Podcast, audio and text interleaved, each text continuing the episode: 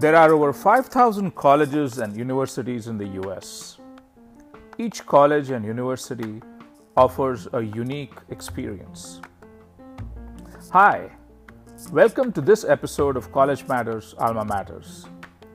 Shweta Bagade is a college counselor based in the Silicon Valley in California. Shweta started her professional life as an engineer. She then hit the pause button to raise a family and re emerged as a college counselor. Her driving philosophy is that for every student, there is a college out there. She wants to help find it. Shweta is with us today to share her journey as a college counselor and to talk more about her approach to counseling. Without any more delay, let's go over to Shweta. Hi, Shweta.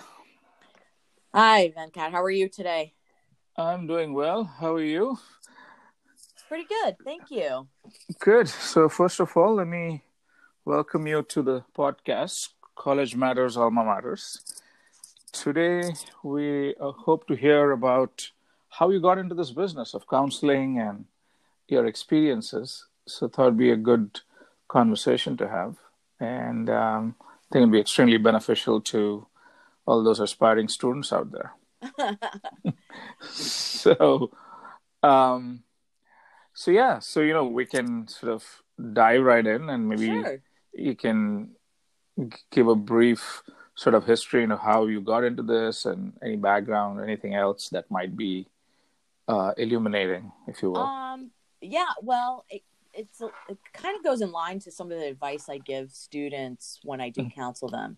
Uh-huh. So my my background is actually I have a bachelor's degree from Drexel mm-hmm. in materials engineering. I worked in industry Mhm. for nine years Mhm. um, in all sorts of roles: R and D, tech service, a little bit of uh, sales and marketing. Mm-hmm. And when we moved to California, we were starting our family. So I decided to stay home full time. Mm-hmm. And what ended up being was supposed to be uh, going to be for only, you know, five years, ended up being close to 20 years. Okay. maybe a little, maybe a little less, maybe 18, 19 years. But anyway, um, and I was realizing I have three children. I was thinking they're getting older, they're moving out. I need to start kind of looking at what am I going to do? My husband has a wonderful career Mhm. and I'm going to be home without the children. So what are my next steps? So I explored all kinds of things, you know, everything from going to back for my MBA to starting a business, uh, all kinds of things. And in the meantime, I'm volunteering significantly in my local school districts. Sure. And I decided to move on to the high school. Mhm. And the high school has a reputation of not needing a lot of volunteers, minimal volunteering. But I said, Mm. oh, let me reach out. Mhm. And the my children's um, high school, it's a public high school, has a college and career center. And one of the ladies who was kind of really trying to grow a, a parent, not a Mhm. staff member, Yeah, parent yeah. to volunteer in the neighborhood, was really trying to grow the college and career center. Mhm. And I wanted to support her efforts. So Sure. I reached out to her and she's like, Great, come in. She gave me some small jobs to kind of get my feet wet. And I was like, I want to do more. I want to do what you're doing, helping Mm. the kids with the college process. And she's like, All right, let's see how it goes. And she was very particular in terms of, you know, making sure that we're not injecting our words and our mindset, like letting them kind of dictate their path. Mhm. And I started volunteering with her. And after about a month of doing it with her once a week for about an hour and a half, she's like, You'd be really good at this. And I was like, You should consider this for a career. And Mhm. I, I'm born and raised in the US. And Right. I'm like, You don't do this for a career. And she knows I'm an engineer at heart. She goes, Research it. Uh-huh. So I did, and I was blown away by how big of an industry this is. Right. Um, the lack of oversight. Mhm. Basically, you can just wake up one morning and decide you want to counsel students. There's Right. no requirement versus like a doctor or Sure. even a teacher, right? Yeah, they have to have certain certifications. So after I did my research, I went back to her and she's she is doing at that time she had already been doing it for a couple of years on her own Mm-hmm. and she recommended some programs for me to look at and i looked at those programs and i ended up going to uc berkeley's extension center and they have a certification program for college counseling. Mm-hmm. and that's pretty much how it started. And because i live in the neighborhood um, a lot of people know me. I volunteer i've three children at very different interests different age groups. And so i have a kind of a big net of network of people. Sure. and before i was even finished with the certification people were asking for you know would you be willing to work with my child with the essays? Would you be willing to help her create the list? And my plan wasn't really to jump into it so quickly. I thought i'll get my feet wet do a little bit of volunteering keep that up and as my youngest gets older then i'll dive in. And here i am. I'm in year four. And he's only 14 so my youngest Yeah. Yeah. so yeah it's a it's a weird story and it goes to show you know you don't know where your path is going to be and what opportunities cross your you know your way and you have to kind of be open to those things Absolutely, absolutely. So, how have the last so now four years? You said how have they been? I mean, so um, what you know, what are you finding? What is sort of your niche? Are you doing a broad thing? I mean, what are some of the learnings, Uh, if you will? I, I don't know if I would consider that I have a niche, but Yeah. I do. A, a lot of students that end up finding me, a lot of students end up hiring me, are tend to be STEM majors, engineering, Mhm. um, computer science. Not that I'm some sort of expert in computer science, but I have a basic knowledge and I'm willing to always learn and research Mhm. but I don't, you know, I don't target any specific students. I've had students from, you know, as I mentioned, engineering and computer science. I've I had a couple of students do environmental science. Um, even I helped a student last year get into journalism, another one get into nursing. So, and just like any major that I'm learning about, like my nursing student, she was the first time. Mhm. I researched it and I spoke to people who are also independent counselors and I spoke to nurses and just trying to understand the industry, the career path, the education process to get there. So I don't really target anybody, but I do I am willing to research and find out as much as I can for them. Do you find the counseling business, I mean, your peers, uh, do you find this collaborative? Is this sort of, are people help, do they help you? Are people helping each other? How, how how's the, how's the general Oh, sort of I think- philosophy? I think in general, um, they do. I uh, there are um, professional associations. There's um, IECA, HECA, NACAC. These are all, um, and then local WACAC. They're all professional associations, and I think if you belong to those associations, I would say the majority of the people in them are very supportive. Um, I recently just joined IECA, and the people are so helpful. And you know you, they just throw out a question and people will respond. And and i've been on both sides of that. I've asked questions and i've responded to people um, asking questions you know? So i think in general i would say probably 80% if i have to give it a number you know? Mhm. i am an engineer at heart. So you know i do like quantitative things. I work better in that in kind of environment. But um yeah I, I would say for the most part they are collaborative. I do reach out to other counselors that are in my area that i do know personally um, Mhm. and i do use the general association as well so i do reach out to both and depending on my need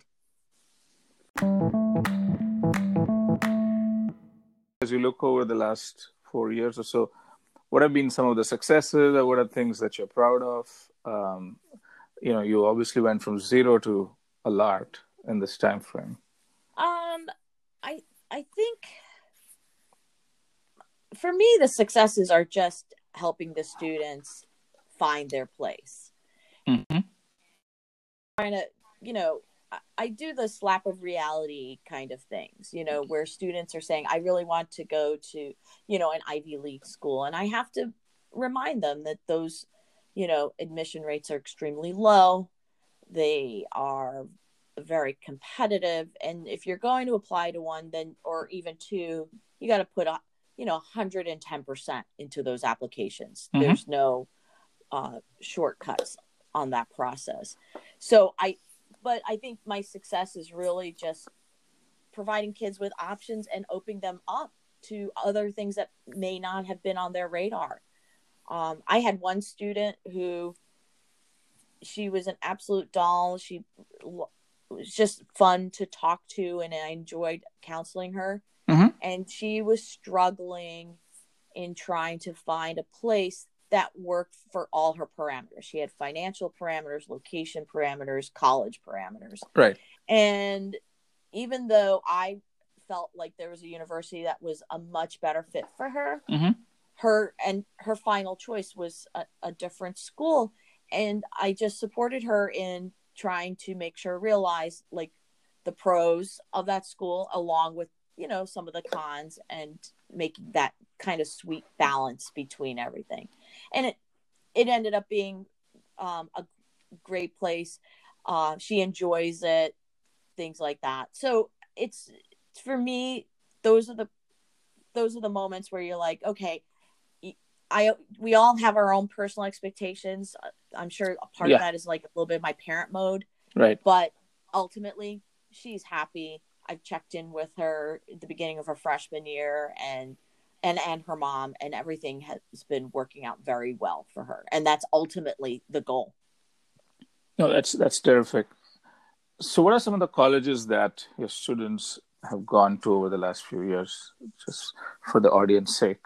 Oh, yeah, I have a I have a it's a pretty wide spectrum, mm-hmm. really. Mm-hmm. I've got my our local San Jose State, mm-hmm. um, I had a student who do who did early decision to Santa Clara University. Mm-hmm. I had another client do early decision to Tulane, mm-hmm.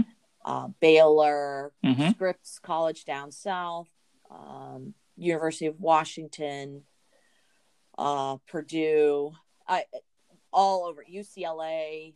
All sure. my students go all over Arizona State. They're all over the map, and because ultimately it's about what works for them. Yeah. And I do try to get the noise out of their head. I've had a few students who go to private schools, and private schools tend to push, you know, name brands. Yeah. And I try to get them to realize it's not about the brand of the school, it's about you taking advantage of the opportunities at that school mm-hmm. and making sure it has the things you want.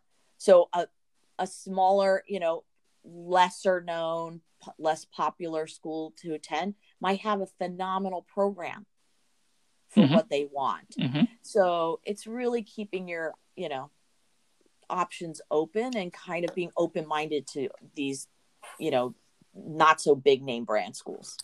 Sure. Sure. What are the types of students you end up encountering? I mean, you know, you obviously each child is different um, what's what's if there was some generalization you could make and some specifics so what, what's the kind of variety? Um, i i think the generalization is the parents want to support their kids mm-hmm. but they know as a parent we're both parents as parents they know our children may not necessarily listen to us. Right. So they're trying to find an adult who can guide them through the process and kind of be reasonable as well. Mm-hmm, you know, mm-hmm. maybe you know there's some financial constraints, lo- location constraints, things like that, mm-hmm. and that seems to be honestly the biggest drive of people looking for a counselor.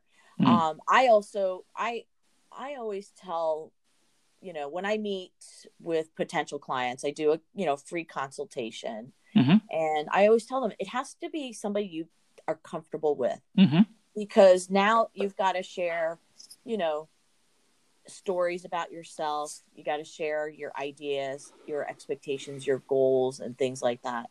So, for, uh, it's driven by two things: the parents really just getting nervous and wanting somebody to support them, knowing it's such a complicated process. Mm-hmm. It wasn't this complicated 30 plus years ago. Mm. Um, most people back in the day only applied to three or four schools, and now kids are applying. I've heard kids apply to 30, 35 schools. It's, Yeah. It's ridiculous. Not that we recommend that. We don't Right. recommend that. But uh, yeah, so it comes a lot of it's driven by the parents, and sometimes it's driven by the students who are just looking for a little, you know, personal support that they can't get from their high school. Our Mhm. high school counselors are overwhelmed and the demands are high on them. So Mhm. they can't give that real one on one attention to the students. And as I said, the applications are much more demanding. Yeah. If you're only applying to a couple of schools, counselors could help that. And you only have one or two essays, but their kids were writing anywhere from 10 to 20 essays Yeah. depending on the colleges they applied to. So there's a lot, but those are, I think those are the two big things getting that personal support and then making sure there's an adult who's kind of guiding them. So typically, what um, grade do you like to start uh, counseling students from, and then how do you go about it? I mean, what kind of what's your general process look like? I love, ideally, you know, ideal ideal situation is really beginning of freshman year. Hmm. Only because I I personally I do help the students make sure they're picking classes that make sense Mm-hmm. and getting them to the path of providing opportunities or reaching the goal that they have set for themselves. Some kids early on know what they want to do, Right. some don't. Mhm. And so making sure their path is kind of set up for success Mm-hmm. is, you know, is what you're trying to do. And when you get them a little bit later, you can't change what they've done. Right. All right. So, for instance, I had a student this year, just a really nice kid on the quieter side. Mhm. Um, he had an older brother who didn't require co- coll- wanted college counseling, but Mhm. he did. Mm-hmm.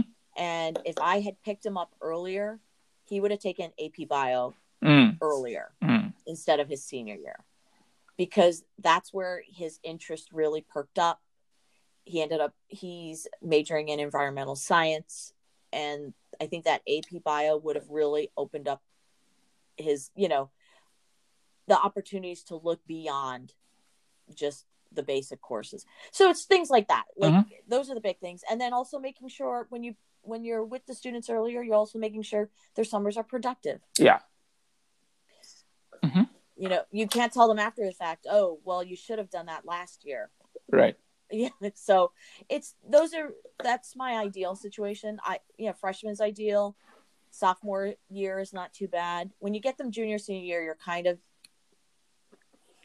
their path is already set. Right. so all i can help them with is planning for you know college visits testing you know assuming there's any testing um needed and making sure their summer between junior and senior year is a productive one So, so you, so here's your, you know, you want obviously want them in the freshman year of high school, but in in reality, what what ends up happening? What's the general distribution like? What what is your uh, student? What's the breakdown? You think roughly? What is uh yeah i i would say 80% of my clients are juniors and seniors? Okay, so Okay. um you know they and it's not usually the beginning of junior it's middle of junior year. Yeah, so it's a little bit harder when testing situations were normal. Yeah, the it's harder to say oh you really should have taken it back in november when you had all that free time. Yeah, and now you have sports and extracurriculars that are making it complicated. Um and then senior year is is like that end end of junior year is when that a lot of families kind of panic. Yeah. So i still even now it's july Yeah. almost august and i'm still getting calls yeah, so basically, it's that twelve months period, twelve month period. You know, middle of junior year to middle of senior year. That's when they have to apply or submit. applications. So, okay, I mean, you know, I, I guess that's the way people operate. Um, yeah.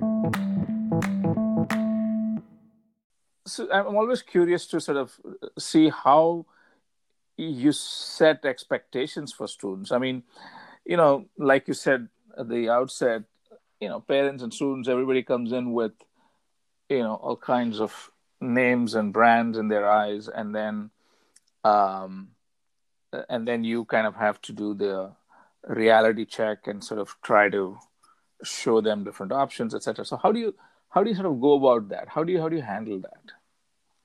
Um, I it it's a challenge. I I always try. The foundation of every application is, you know, GPA scores and extracurriculars, mm-hmm. right? And I I am, as I said earlier, I'm data driven. So if I have a student who wants to apply to Stanford and his his or her GPA is 3.9 and their scores are 1400, I'm showing them the data. Yeah. And I don't even address the complication of how demanding that application is. Right. And you're looking for support in September. Uh-huh. Students who are applying to Stanford, for example, are any school that has high demand application like Stanford or uh, Yale, that you're starting early. Yeah. You're not you're not waiting for school to start. You're starting in the summer. You're working on those essays because it gives you the opportunity to research, to really do your homework and to put a lot of full effort into that. Mm-hmm. So I kind of, you know, I'm very blunt. I don't sugarcoat anything and I just put it out there and I show them the numbers. If they still want to apply, ultimately it's their process and I'm happy to support them. Mm-hmm. But I'm always reminding them that the likelihood of admissions is very low. Mm-hmm. and we're looking we i try to focus the kids on target schools. Right. Schools that have at least a 50-50 chance of getting in. Yeah that, that makes sense. That makes sense. So generally i mean and, and do students uh, how do they respond? I mean I, am I'm, I'm guessing that it's it's a tough thing for the child or for the parents to hear or do you think in a lot of cases they do know the answer to these questions? Um you know a lot of families do get wrapped in i know what you're saying but my child is exceptional mm-hmm. and i actually this sounds like a negative story but it was a great learning for me i actually got um, let go we parted ways mm-hmm. from a client mm-hmm. because they hired me late it was in september mm-hmm. and they wanted to apply to stanford mm. and i explained to them your student is a great student, has a lot of interesting qualities, but the likelihood of getting in is really low. Mm-hmm. And the family, including the student, was convinced that I was, you know, I was wrong. Right. And then I was putting deadlines because now you you it is a demanding application. There's a lot of short essays you have to fill out mm-hmm. questions you have to answer. Mm-hmm. So I was putting pretty hard deadlines and trying to get things done, and they were having a hard time meeting them. Mm-hmm. And so I said, "I this isn't going to work if you can't meet the deadlines." And the families, eh, the parents and the child said, "Well, your deadlines are unrealistic." And I said, "Look, I can't support you the way I think you need to be supported to." do this kind of application. Mm-hmm. And so we agreed just to part ways. And it made me realize that if the student and the families are not willing to work with you, then this might not be the right um, client for me. Right. Right. And, and maybe, you know, not even engage with clients like that if you feel that it's something that you cannot support in any meaningful way you know it's but it's a hard call. I understand. I understand. It is. And and doing that like you know having that blunt conversation i see the you know the energy from the faces kind of drain and and i'm trying to tell them yes i understand this is your dream school but there's so many other great schools out there. Mm-hmm. and i actually use my husband as an example of you don't have to go to big name schools mm-hmm. to have a very successful uh, career path. Mm-hmm. And it, it to give that example, it shows them, you know, like it's not about the schools. The schools do help you, there's no question, but it's not going to help you forever. Yeah. And it only helps you a little bit. Ultimately, it's you, the, the things you're doing, the effort you put in, the experiences you um, go through. Those are the things that are really going to carry you into having going to grad school, getting a job, you know, things like setting your career path. No, that that that makes sense. Let's sort of um, try to um, seg to sort of what's going on in the world today um, in terms of COVID 19 and everything that it has. So it sort of wreaked havoc with almost every aspect of life. And so, how how has that, first of all, changed counseling or changed what you're doing? I mean, how much impact has it had on what you are doing? Um, I think it impacts the families and the students mm-hmm. of where they apply. Yeah. And what is happening is they are scrutinizing universities of how they handled it, mm-hmm.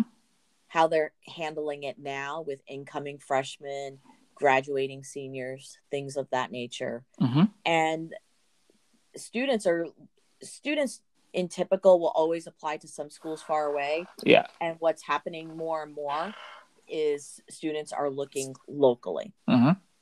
Can I drive home from this school? Can I hop on an hour flight? Mm-hmm. Um, things like that. And that's becoming um, more of a concern of an aspect that they're looking at more so than it was in the past. It's not true for everybody, but it, it's becoming definitely a little bit more predominant in the process. Mm-hmm. Um, and then, of course, with everything that's going on, like, you know, testing being canceled since March and not having test scores and colleges going test optional, it's hard for counselors in trying to do a good prediction anticipation of is this a good match for you mm. because now we don't know right right and being a resident in california there we have two public school systems the university of california system which has gone test optional mm-hmm. and the california state system the csus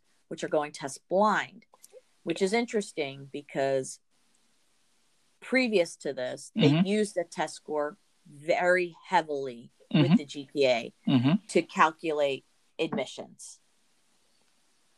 So how is this going to look with only having gpas right. And a little bit of extracurricular activities. So it, it's going to be a harder thing for counselors to guide students. Can i get into cal poly SLO can i get into san diego state or san jose state? You know some of these ultra competitive cal states. So there's a lot of things that are happening that we're all just kind of you have to kind of go with the flow and make adjustments accordingly. You know, I um, I just talked to the UC Santa Barbara admissions director Lisa Przekop, um, and I asked her the question about um, you know kind of getting rid of standardized tests, and obviously they are moving to some um, some tests at some point. And I said, how are you going to normalize? How is it, especially international students?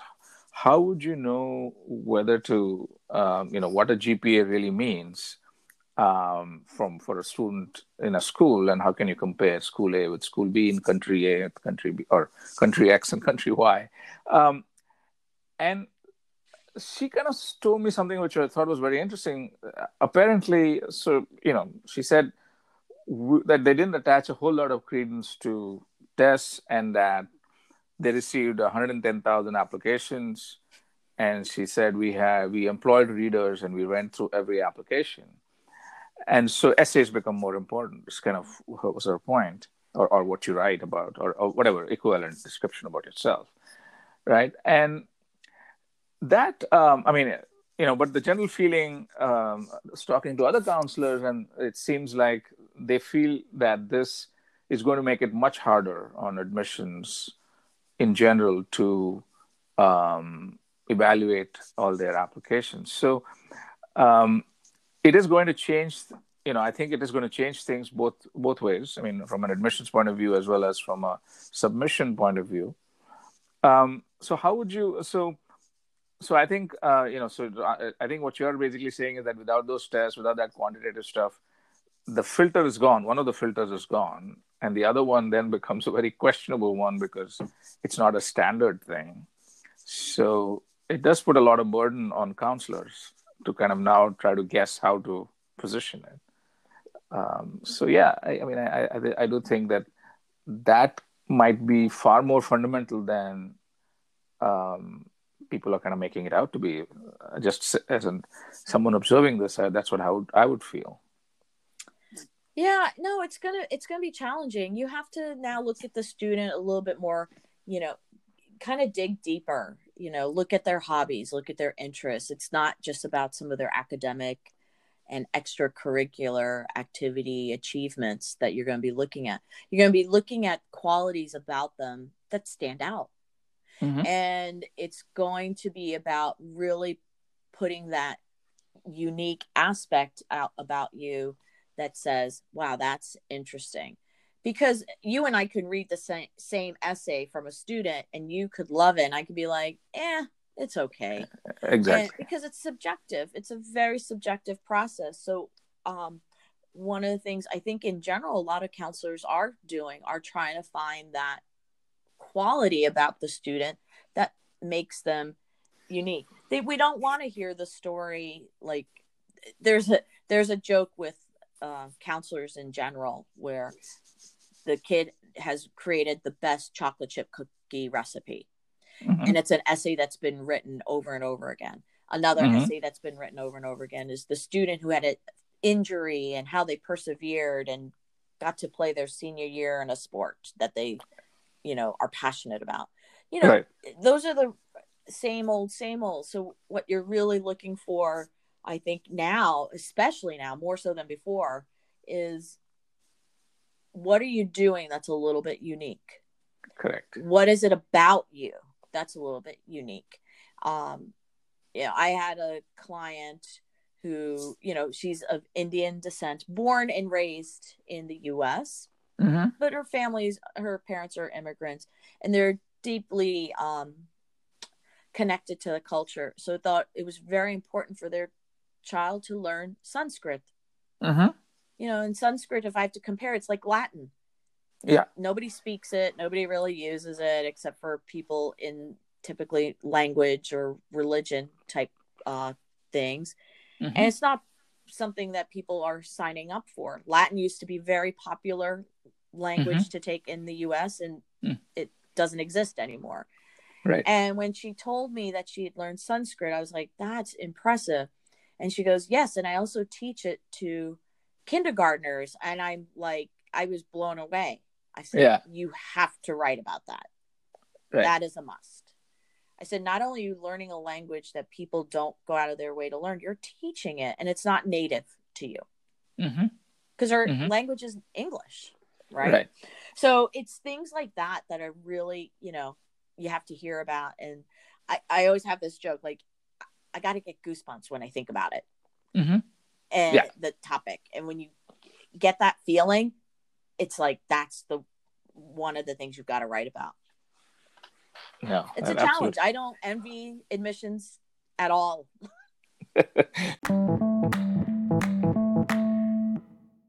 so what are what are some of the changes you think colleges would be going through? I mean, especially I mean as as it relates to admissions. I mean, there, are obviously a lot of other things, but um, are some schools a little more um, easier to reach, or you know, is there any change in the uh, dynamics of that kind? That's going to be hard to predict right now mm-hmm. because this is the first time we're entering a process where test scores are not used. Mm-hmm. And that is such a big parameter for students and counselors alike that what's going to be really telling is to see the distribution of GPAs. Yeah. Um, of next year. So once this first round of admissions is for the fall um, happens, and the colleges then put out their data for their admitted students, I would love to see that kind of bell curve Mm. of you know where the bulk of their students are, like they're you know that that median range, who's at that upper end of the bell curve, and how low of a GPA are you taking? Right. So there's there's a lot of factors that are coming into play and a lot of um, adjustments that are being made. And I think the universities are going to start looking more closely at their um, the schools that use supplementals or the schools that don't use supplementals are probably going to be looking at creating one that is more suited or Mhm. if they have supplementals adjusting them to make them more um, maybe a little bit more pointed in helping the admissions kind of differentiate the students So, what are you doing differently, or what would you have to do differently now as a counselor uh, with these current, this current conditions? I guess. Um, I I feel like I'm adjusting our brainstorming Mm. for these essays. I'm doing a lot of that right now because I'm trying to really get the kids to pull and dig deeper. And Mm. they get stuck in, well, th- I did this in high school. I didn't do that in high school. And a lot of times, some meaningful experiences that happened before high school Mhm. are excellent stories. Mm. And so, and it kind of sets the path of the kind of person you've become. So, something that may have happened to you as a 12 year old could really have changed how you approach school, how you approached relationships, um, your goals, things like that. And so, I try to get the kids to really kind of go beyond the high school mindset and try to think of experiences that have been something that's kind of been with them for a while and Mhm. dictate their path. So that's I wasn't I was doing some of that before, but now I'm doing it a lot more because if you have multiple essays, then you need multiple topics. Yeah, and and I think I think um, I would imagine that extracurriculars take on a huge meaning too, right? In this whole setting. Um, Well, that's a that's a whole nother issue because our, our extracurriculars have significantly changed, yes. right? You know, so you think about any of these rising seniors, if they played a sport and their sport was in the spring, well, they didn't get to play it. And it Yeah. looks like they're not playing in the fall if they Mhm. play one in the fall. So if they're like a football player, let's say, or cross country runner, Mhm. um, uh, so many things have changed. The nice thing that I've been reading up on from these various college admissions is they're open to what the kids are doing. So if they're being creative, thinking out of the box, um, because of having not being able to go out into public or you know congregate with a large number of people, what are you doing differently? So I think the admissions people are expecting that, and the students are now expected to do that on some level. Got it. Got it. How are the students handling it? I mean, you've um, do you see a change in them compared to maybe six months ago? Um, Um, I feel some. I think most, you know, teenagers are pretty resilient people Mhm, in my mhm. mind. Um, they get frustrated. They they get you know disappointed, but then they kind of push through. I I even I have a child who just graduated and living with him and seeing him push himself through mhm. and dealing with disappointment after disappointment but he's able to look at the positive sides and look at you know kind of focus on the good things. And i would say a majority of the students are able to do that. You know Mhm. you have a couple that are you know there's always going to be some who are kind of just stuck. Mhm. and they're constantly looking back instead of trying to look forward. And those are the ones you have to really kind of reach out towards more actively and say i get this has happened to you but now what can we do now? What's in your control? Talk about the things I try to get the students to focus on the things they can control. And ultimately, that's what they're doing. They realize I can't control this. What can I control? And that's what they're doing. So the ones that are um, have been accepted or uh, for, for, the fall 2020 program, um, what's the general? Uh, I mean, where are they? I mean, it, it's not clear what's happening to colleges at this point, but um, you know whether it's hybrid or online or um, on campus. Um, are they all going to go to some to college in some shape or form, or are they going to take the take the time off and sort of defer it? There, so there, I think the major most of my clients are all they're not taking the gap year, they're not deferring it. They've decided okay. this is this is what it is, and they're managing through it. Okay. Um, the difference is each university hand, is handling this differently because right. of their own constraints, whether it be size, staffing, um, accessibility, um, things like number of students in their uh, campus. Those all those kinds of things factor in of how they're dealing with it, where mm-hmm. they are. You know, people in Indiana going to Purdue are going to have a different experience than people in California. Right. So that part is quite varied and it's quite broad in the you know how it, they're each handling it and i think students are handling it the way they're just kind of here's the situation they're making decisions and then they move on to the next situation okay so i mean so they're basically accepting it and moving on i think yeah i'd say most I, there are some kids that are not my clients that i do know that are have are deferring or taking the gap year kind of thing. Um some were doing it beforehand and now are thankful they're doing it and some were contemplating it and now this has forced them kind of to do it um, and i think that's the difference i think any student that was already on the fence about mm-hmm. taking a gap year prior to covid mm-hmm. um, this has kind of forced them to really re-examine that i feel like the majority of the students who are planning to go to whatever their process was, whether it was community college or a four year, they're sticking with their plan. Okay. So, what about the ones who are planning to apply for fall next year, fall 2021? Um, how how have their plans changed? Uh, the biggest one is looking at universities that are a little bit more local. Okay. Um, they're not. I I did have a student who was very interested in going to Texas, and he has come back to me and said, I don't want to look at Texas anymore. Mm. And so I think COVID is really forcing kids to look at some of the issues that are not academic related. Right. Convenient to come home. Um, how did the universities handle it? How did the state handle it? Right. How they handling it right now? Um, your comfort with how they're handling it.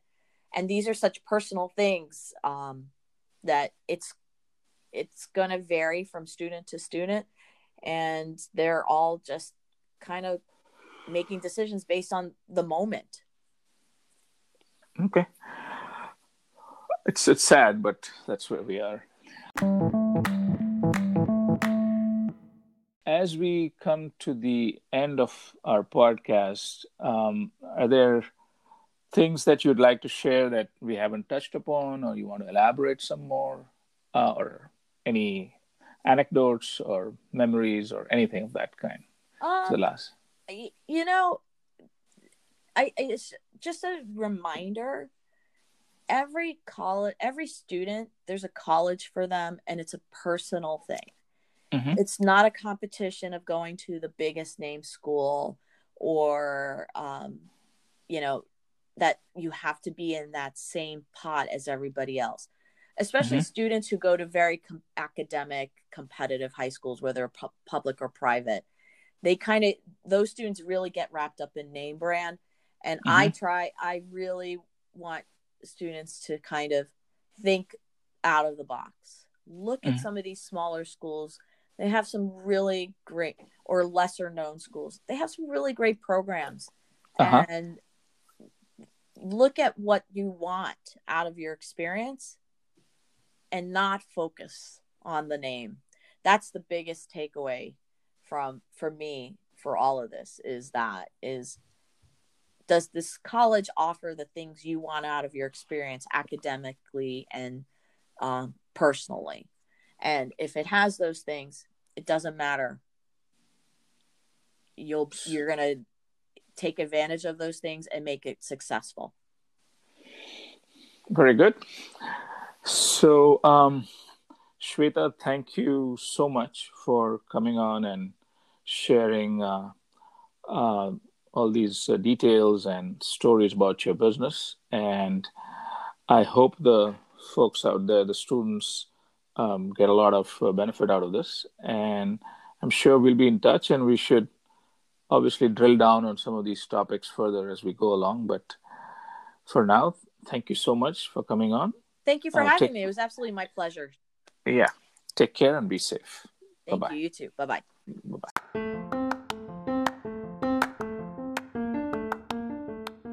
Hi again. Hope you enjoyed this podcast with Shweta Bagade.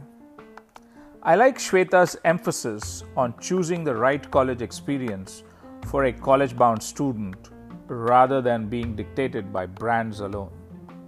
What do you think? We would love to hear from you. For your questions or comments for Shweta Bagade about this podcast, please email podcast at almamatters.io with the subject Shweta Bagade. Thank you all so much for listening to our podcast today. Transcripts for this podcast and previous podcasts are on almamatters.io forward slash podcasts. To stay connected with us, subscribe to Apple Podcasts, Google Podcasts, or Spotify, or visit anchor.fm forward slash alma matters to check us out. Till we meet again, Take care and be safe. Thank you.